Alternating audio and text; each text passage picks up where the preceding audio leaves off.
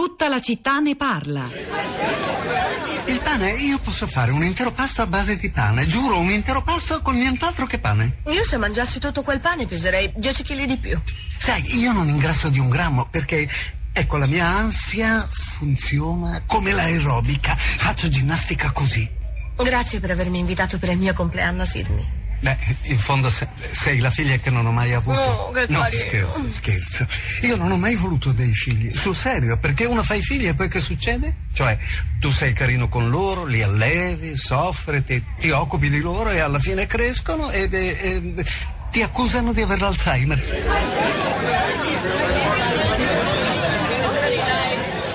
Ed eccolo il già citato Woody Allen insieme a Scarlett Johansson, sua musa, questo era il film Scoop del 2006, la stessa Scarlett Johansson che ieri era, lo dicevamo poco prima, in questa puntata di tutta la città ne parla dedicata ancora una volta alla grande campagna ormai globale contro la violenza sulle donne, era a Los Angeles sul palco, si è marciato un po' in tutti gli Stati Uniti, eh, la marcia di solidarietà Times Up contro la violenza e Johansson ha detto parole molto dure, non contro Woody Allen, contro un'altra stella di Hollywood che è al momento sotto accusa. Cinque donne accusano di molestie sessuali l'attore e regista James Franco. Il Los Angeles Times ha pubblicato eh, un'inchiesta su questo e lei ha detto e allora eh, io lo accuso e voglio la mia spilla indietro perché James Franco si era puntato la spilla eh, proprio della- di solidarietà al movimento delle donne. Sulla puntata, sulla discussione di oggi che ha preso le mosse, lo ricordo ancora, dalla eh, posizione del giurista Vladimiro Zagrebeschi, le leggi non bastano per combattere la violenza.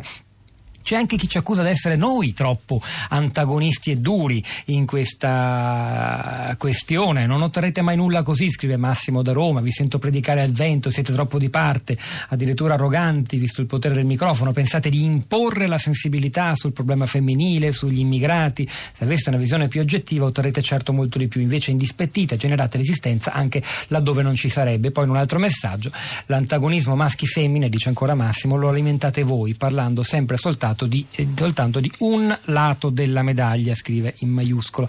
Sarebbe interessante capire qual è questo altro lato della medaglia rispetto alla questione della violenza. Ma insomma, questo per restituire anche la diversità dei messaggi e commenti che arrivano. Immagino lo stesso sia accaduto sui social network. Rosa Polacco. Ciao Pietro, buongiorno, buongiorno a tutti. Beh, forse l'altro lato della medaglia a cui si riferiva eh, il messaggio sì. che hai letto è quello che, che comunque si ritrova molto sui social network italiani, perché poi dobbiamo dirlo che non, non è uniforme questa osservazione. Eh, nel, nel nostro paese sì, le, le critiche al movimento e alle denunce delle donne sono state e continuano a essere molto molto numerose. Eh, però invece guardando sempre un po' i numeri e le tendenze sui social network, eh, beh, c'è la, la marcia appunto di, eh, dell'altro giorno, Women's March 2018, eh, che è stata raccontata in tutto il mondo. Ci sono diversi hashtag per seguire la questione, la grande questione di questi mesi e non solo. Speriamo che è quella eh, del Me Too e del Times Up. Però appunto la marcia è stata raccontata con quest'altro hashtag e se lo eh, cercate, Women's March 2018, trovate le foto da tutto il mondo. Ora vabbè, quelle che eh, appaiono con più ehm, frequenza sono quelle Parigi, Londra, Washington e New York, però ci sono tanti paesi, tante città che hanno partecipato, per esempio Austin in Texas ha battuto il record del più grande raduno nella storia del Texas, non è un paese con un altissimo tasso di manifestazione. E poi c'è Patrizia, per esempio, che scrive ieri circa 2 milioni di persone hanno partecipato a 328 eventi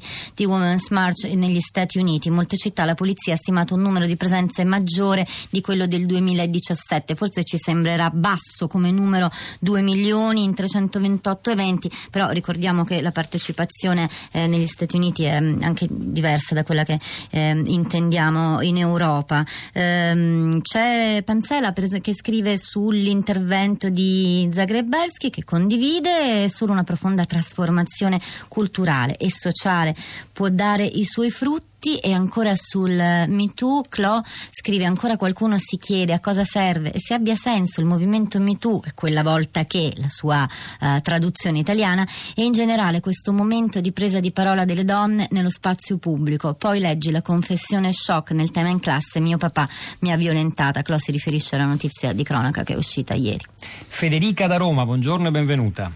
Buongiorno, buongiorno. Buongiorno, a lei, in breve se può. Allora, eh, ho anche mandato un messaggio.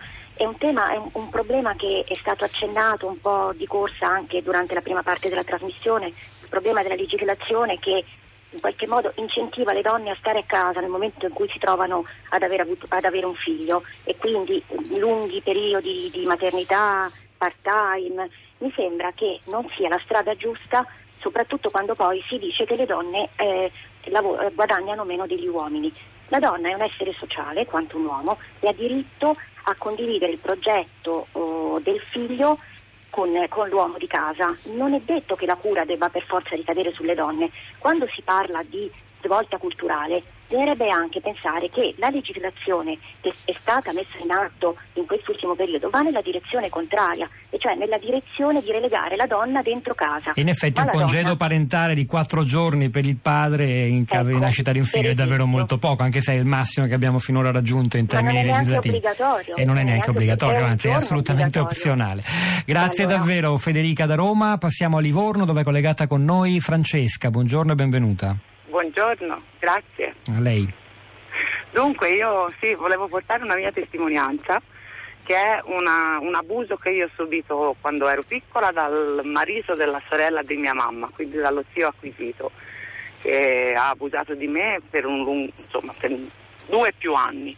E quando io sono riuscita a dirlo, eh, la famiglia in un certo senso ha reagito. Parlo di una famiglia di laureati, insomma di persone che avevano anche gli strumenti culturali per affrontare questa cosa, però eh, la reazione è stata che c'è stato un divorzio consensuale, eh, però la mia zia per amore del figlio che aveva con quest'uomo e per, insomma, per una scelta che suppongo sia dovuta anche a pressioni culturali, insomma, eh, ha fatto sì che questo personaggio non venisse allontanato in maniera definitiva e con una colpa, ma ha comunque continuato a crescere il figlio, ad avere i rapporti e diciamo di questa violenza non si è più parlato. Posso ecco. chiederle, senza entrare in, questa, in un'intimità così difficile da trattare in radio, che cosa questo ha provocato poi nella sua vita, nella sua crescita? Ah, beh, eh, domandone queste. Cioè, eh, ha provocato appunto questo. Io per molto tempo ho pensato che se nessuno reagiva con, con, con uno scandalo a, davanti a questa cosa, forse non c'era niente di cui scandalizzarsi. Mm. È un po' questo il tema che io volevo portare, che al di là del, appunto, del processo e della questione giudiziaria, è proprio un cambiamento culturale che se qualcuno, qualche donna racconta questa cosa, bisognerebbe che a chiunque l'abbia raccontata la prendesse in carico e e reagisse come una cosa grave, di una gravità estrema per cui si allontanano i personaggi eh, come si dice, responsabili di questo. Ecco, invece c'è un po'...